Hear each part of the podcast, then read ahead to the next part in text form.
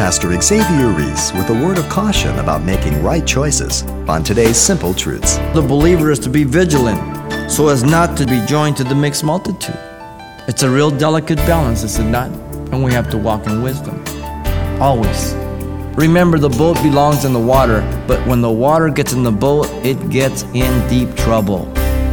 That sin is ever present to want to creep back in. We must be very, very careful in our lives.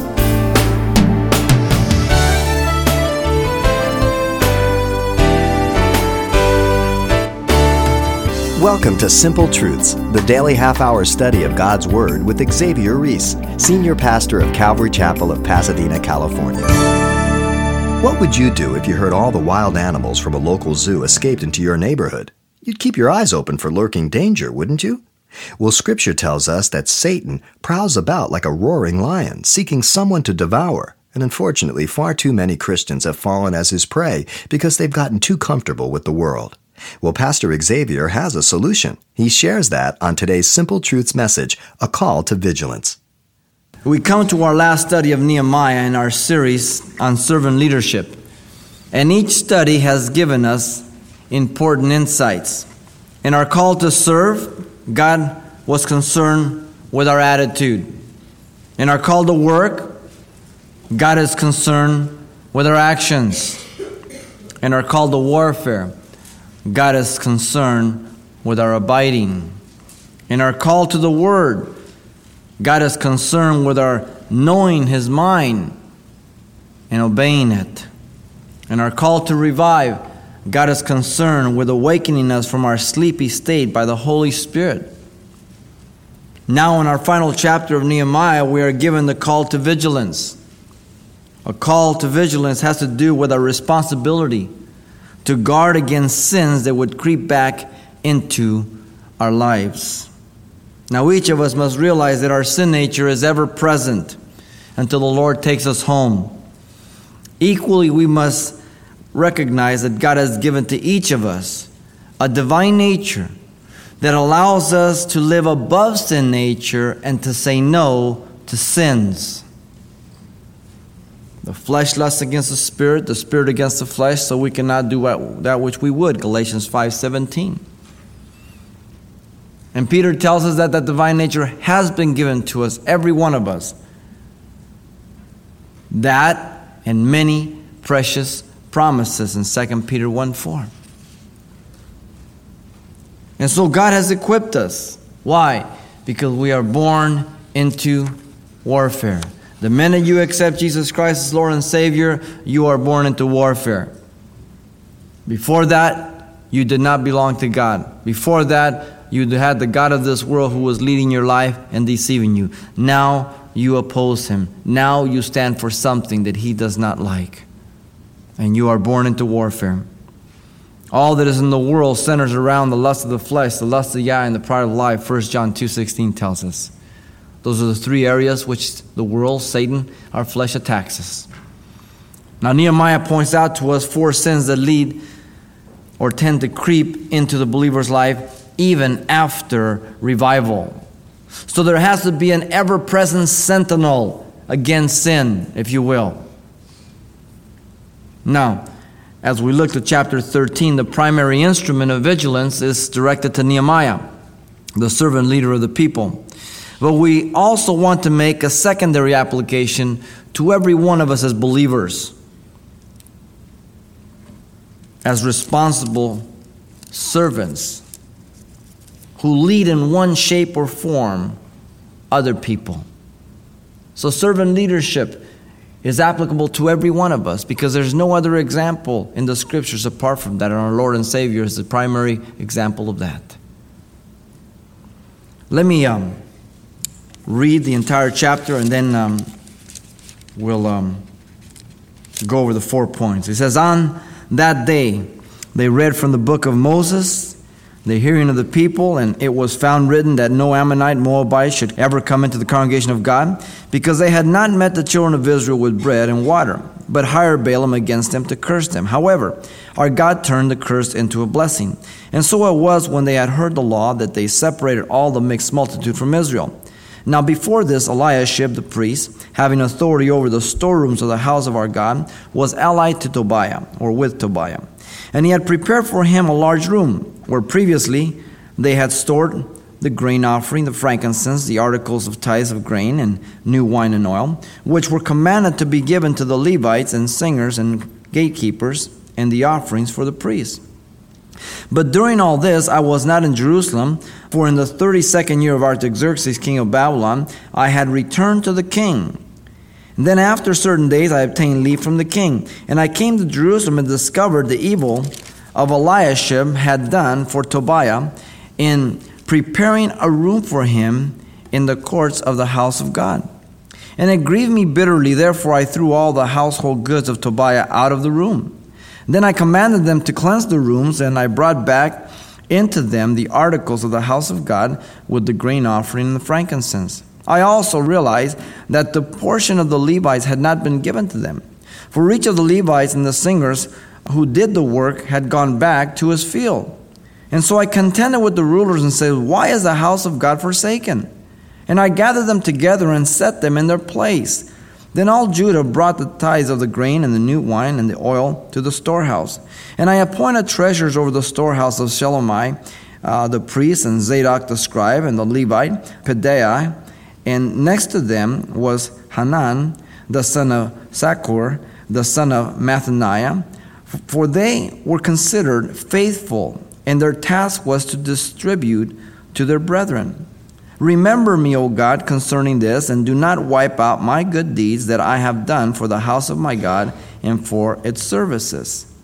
In those days I saw in Judah some people treading wine presses on the Sabbath and bringing in sheaves and loading donkeys with wine, grapes, figs, and all kinds of burdens, which they brought into Jerusalem on the Sabbath day. And I warned them about that day on which they were selling provisions. Men of Tyre dwelt there also and brought in fish of all kinds of goods and sold them on the Sabbath to the children of Judah and in Jerusalem. Then I contended with the nobles of Judah and said to them, What evil thing is this that you do, by which you profane the Sabbath day? Did not our fathers do thus, and did not our God bring all this disaster on us and on this city? Yet you bring added wrath on Israel by profaning the Sabbath. So it was at the gates of Jerusalem as it began to be dark before the Sabbath that I commanded the gates to be shut and charged that they must not be open till after the Sabbath. And then I posted some of my servants at the gates so that no burden would be brought in on the Sabbath day. Now, the merchants and sellers of all kinds of wares lodged outside Jerusalem once or twice. And so I warned them and said to them, Why do you spend the night around the wall? If you do so again, I will lay hands on you. For that time they came no more on the Sabbath. And I commanded the Levites, and they should cleanse themselves, and that they should go and guard the gates and sanctify the Sabbath day. Remember me, O my God, concerning this also, and spare me according to the greatness of your mercy. In those days I also saw Jews who had married women of Ashdod and Ammon and Moab. And half of their children spoke the language of Ashdod and could not speak the language of Judah, but spoke according to the language of one or the other peoples. And so I contended with them and cursed them and struck some of them and pulled out their hair and made them swear by God, saying, You shall not give your daughters as wives to their sons, nor take their daughters for your sons or for yourselves. Did not Solomon, king of Israel, sin by these things? Yet among many nations there was no king like him who was beloved of his God. And God made him king over all Israel. Nevertheless, pagan women caused him to sin. Should we then hear of your doing all this great evil, transgressing against our God by marrying pagan women? And one of the sons of Joiada, the son of Eliashib, the high priest, was a son in law of Sanballat the Horonite. Therefore I drove him from me. Remember them, O my God, because they have defiled the priesthood and the covenant of the priesthood and the Levites. Thus I cleansed them of everything pagan. I also assigned duties to the priests and the Levites, each to his service, and to bring the wood offering and the firstfruits at appointed times remember me, O my God, for good. Four sins that tend to creep into the believer's life even after revival. First, the believers to be vigilant so as not to be joined to the mixed multitude. You find this in verses 1 through 3 of chapter 13. Secondly, the believers to be vigilant so as not to allow the house of God to be forsaken. Verses 4 through 13. And then, thirdly, the believer is to be vigilant so as not to live for money. Verses 15 through 22. And then, fourth and last, the believer is to be vigilant so as not to be unequally yoked in marriage. And these are the four sins that have a tendency to creep back in. Let's take the first. The believers to be vigilant so as not to be joined to the mixed multitude, verses 1 through 3. Notice first that the mixed multitude are the people who join themselves to the people of God for the, for the benefits, but are not of God. We read of the mixed multitude as they went out with Israel in Exodus 12 38. There is always a mixed multitude in the body of Jesus Christ. Those who have no concern for the things of God, they're here just to see what they can get out of whatever is going on. Secondly, in verse 1, notice the obedience of excluding them is because it is written in God's Word. We obey the Word of God. It may not, may not make any sense to us, it may not seem fair to us, but God's not really concerned about that. What He's concerned about is our obedience. The Ammonites were the descendants of Lot by the younger daughter of Lot in Genesis 1938. The Moabites were equally descendants of Lot by his older daughter in Genesis 1937. In both of those verses, you have both daughters got pregnant by Lot as he left Sodom and Gomorrah. They thought that God had killed all the men and say, well, let's get our dad drunk and I'll go in tonight and you go in tomorrow, and that's it. Both represent a type of the flesh, that which is not of God nor pleasing to God. Now, you know what God does about your flesh, He cuts it off. He doesn't honor it. He told Abraham, Offer, sacrifice to me Isaac, your only son. Wait a minute, I have Ishmael. No, your only son. Ishmael's a product of the flesh. God never recognized him. Isaac was the one that God gave, it was a work of the Spirit. All that I do in the flesh, God does not even accept it. He does not recognize it, He condemns it, He judges it. Notice thirdly in verse 2 the reason they are to be excluded is because they are the enemies of God. It's very simple. They did not meet the children of Israel with bread or water when they came through the land. All they wanted was passage.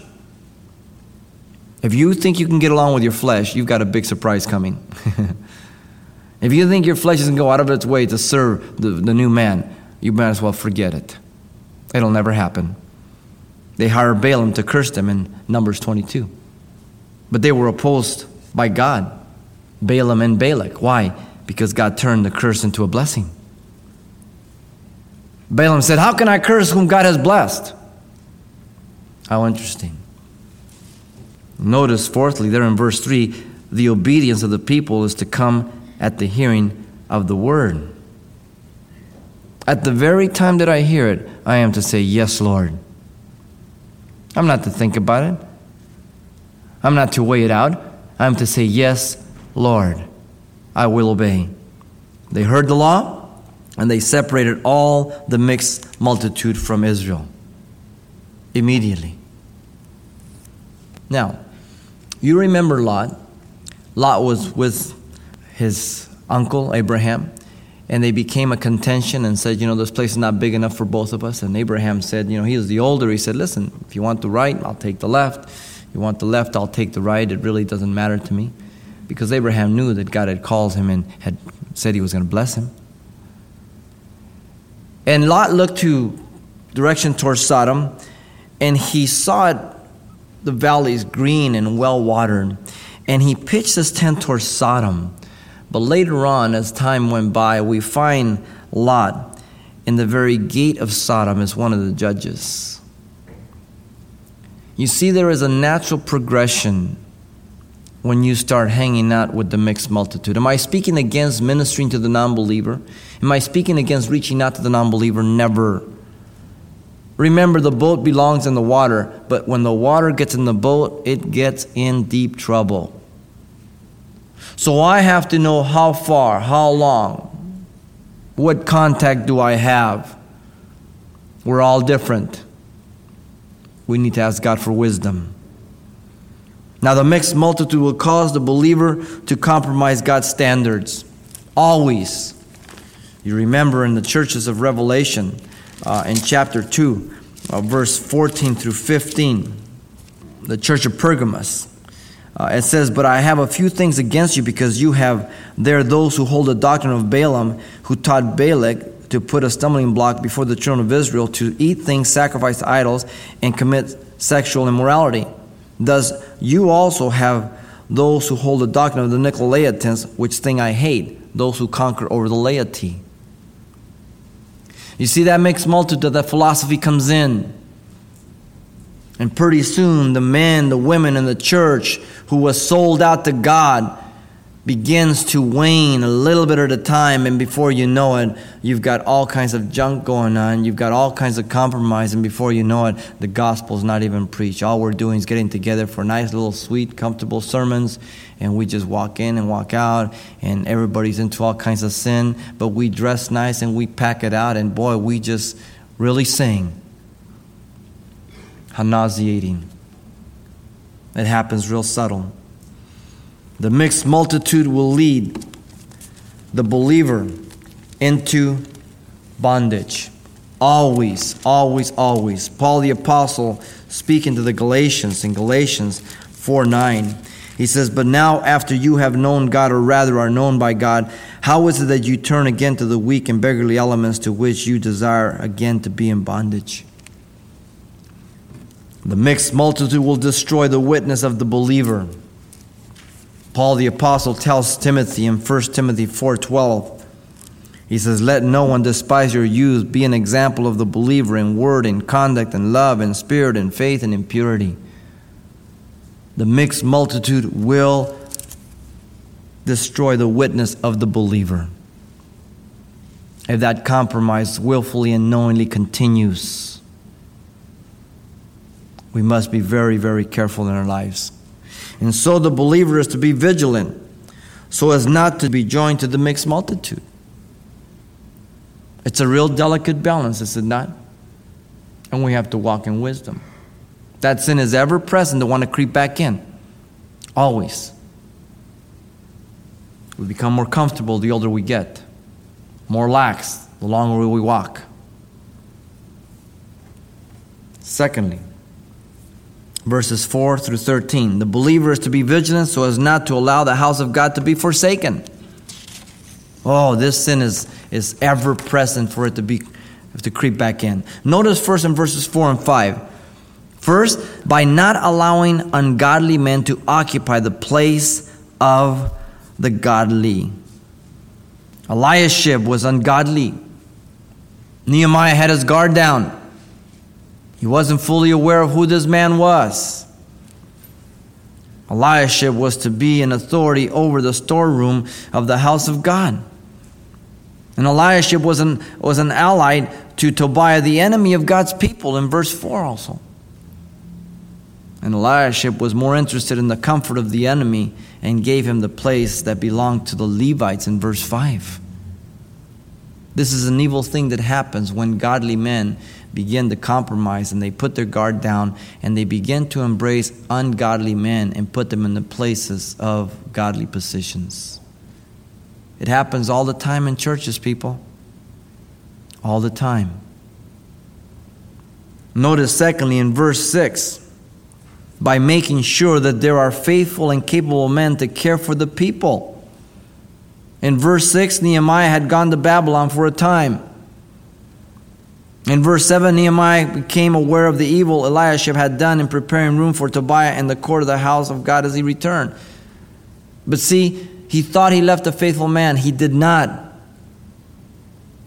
In verse 8, Nehemiah acted immediately and threw out all the household goods of Tobiah. Good man, man of action. And notice in verse 9, Nehemiah commanded to clean and to put back the articles of the house of God along with the grain offering, the frankincense. Whenever a mistake is made, you quickly take action to restore, admit the guilt, the fault, whatever, and you get things back in order as quick as you can so that things can continue. And notice thirdly in verses 10 through 13, it's by holding the leaders accountable. In verse 10, Nehemiah realized that the Levites had not been given their portion and the singers had gone back to the fields to work. What a nifty little subtle attack. You cut off the spiritual work going on, and they have to go back to work, and nothing spiritual really happened inside the house of God. And who are the ones who suffer? The people of God. Do you know how many countless churches there are like that? They look spiritual from the outside, but there's no spiritual feeding from the inside, and the people are the ones who suffer. Rather than getting wheat, they're getting popcorn and cotton candy and everything else. And you know, sugar will quench and quiet your hunger pains for a while, but the hunger will come back. And if you keep eating cotton candy just to satisfy, or a candy bar just to take away the hunger, pretty soon you end up an anemic person because you're not nourishing your body and you start hurting yourself. And so that happens spiritually so often in churches because pastors do not give themselves to the study of the word and to feed the people faithfully. Notice in verse 11, Nehemiah contended with the rulers. They were around, Nehemiah was not. And so we asked them why the house of God was forsaken. Now, this had occurred once before. Remember reading in Haggai chapter 1, verse 1 through 11? It says your, your bags have holes and you can't get full because here you guys are making houses for yourself and you guys are living it up, and yet my house is, is left empty. No one's working on my house. They had forsaken the house of God. How sad it is when the people of God are so caught up with their own living, their own things, and they forsake the house of God. It happens so subtle, people. It says he put them all in their place. I like Nehemiah. Notice in verse 12 Nehemiah saw the obedience of all of Judah as they brought the tithe of the grain, the new wine, the oil to the storehouse things get back rolling. The spiritual work begins again. Great. We're human. We, we fail. We sin. We can blow it. But once we do, we need to get back on track. God is graceful enough. He is able enough. If we are willing enough to say, Lord, cleanse me, forgive me, lead me. Lastly, notice in verse 13, Nehemiah appointed several men who were faithful to ensure the ongoing obedience and protection of the house of God. Nehemiah learned. He's a good leader. You know why? He learns from his mistakes. Now he puts faithful men over this care and he makes sure that it keeps on going. He learned. I want to learn from my mistakes as well as the mistakes of others in ministry. I want to grow.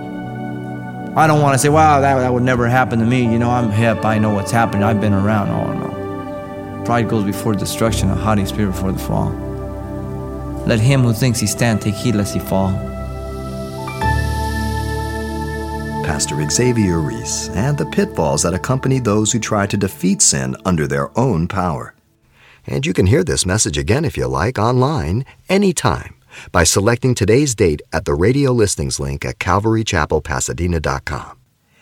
Now, he has much more to share on this important topic to come, but if you won't be able to join us for our next edition of Simple Truths, you can pick up a copy of this message for your own continued study. The title to ask for is A Call to Vigilance. You can request it on CD for just $4. And this would be a great tool you can pass along to someone in your church or Bible study who may be struggling right now. So once again, the title to ask for is A Call to Vigilance, or simply mention today's date. You can request your copy by writing Simple Truths, 2200 East Colorado Boulevard, Pasadena, California, 91107. Again, that's Simple Truths, 2200 East Colorado Boulevard, Pasadena, California 91107. And thanks for telling us the call letters of this station and all your correspondence. This is one way we have of checking on the impact of this outreach. When does being stubborn become a virtue? Find out when you tune in to the next edition of Simple Truths with Pastor Xavier Ries.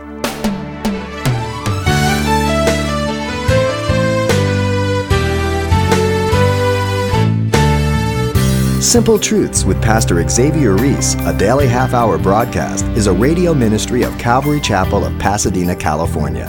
www.calvarychapelpasadena.com.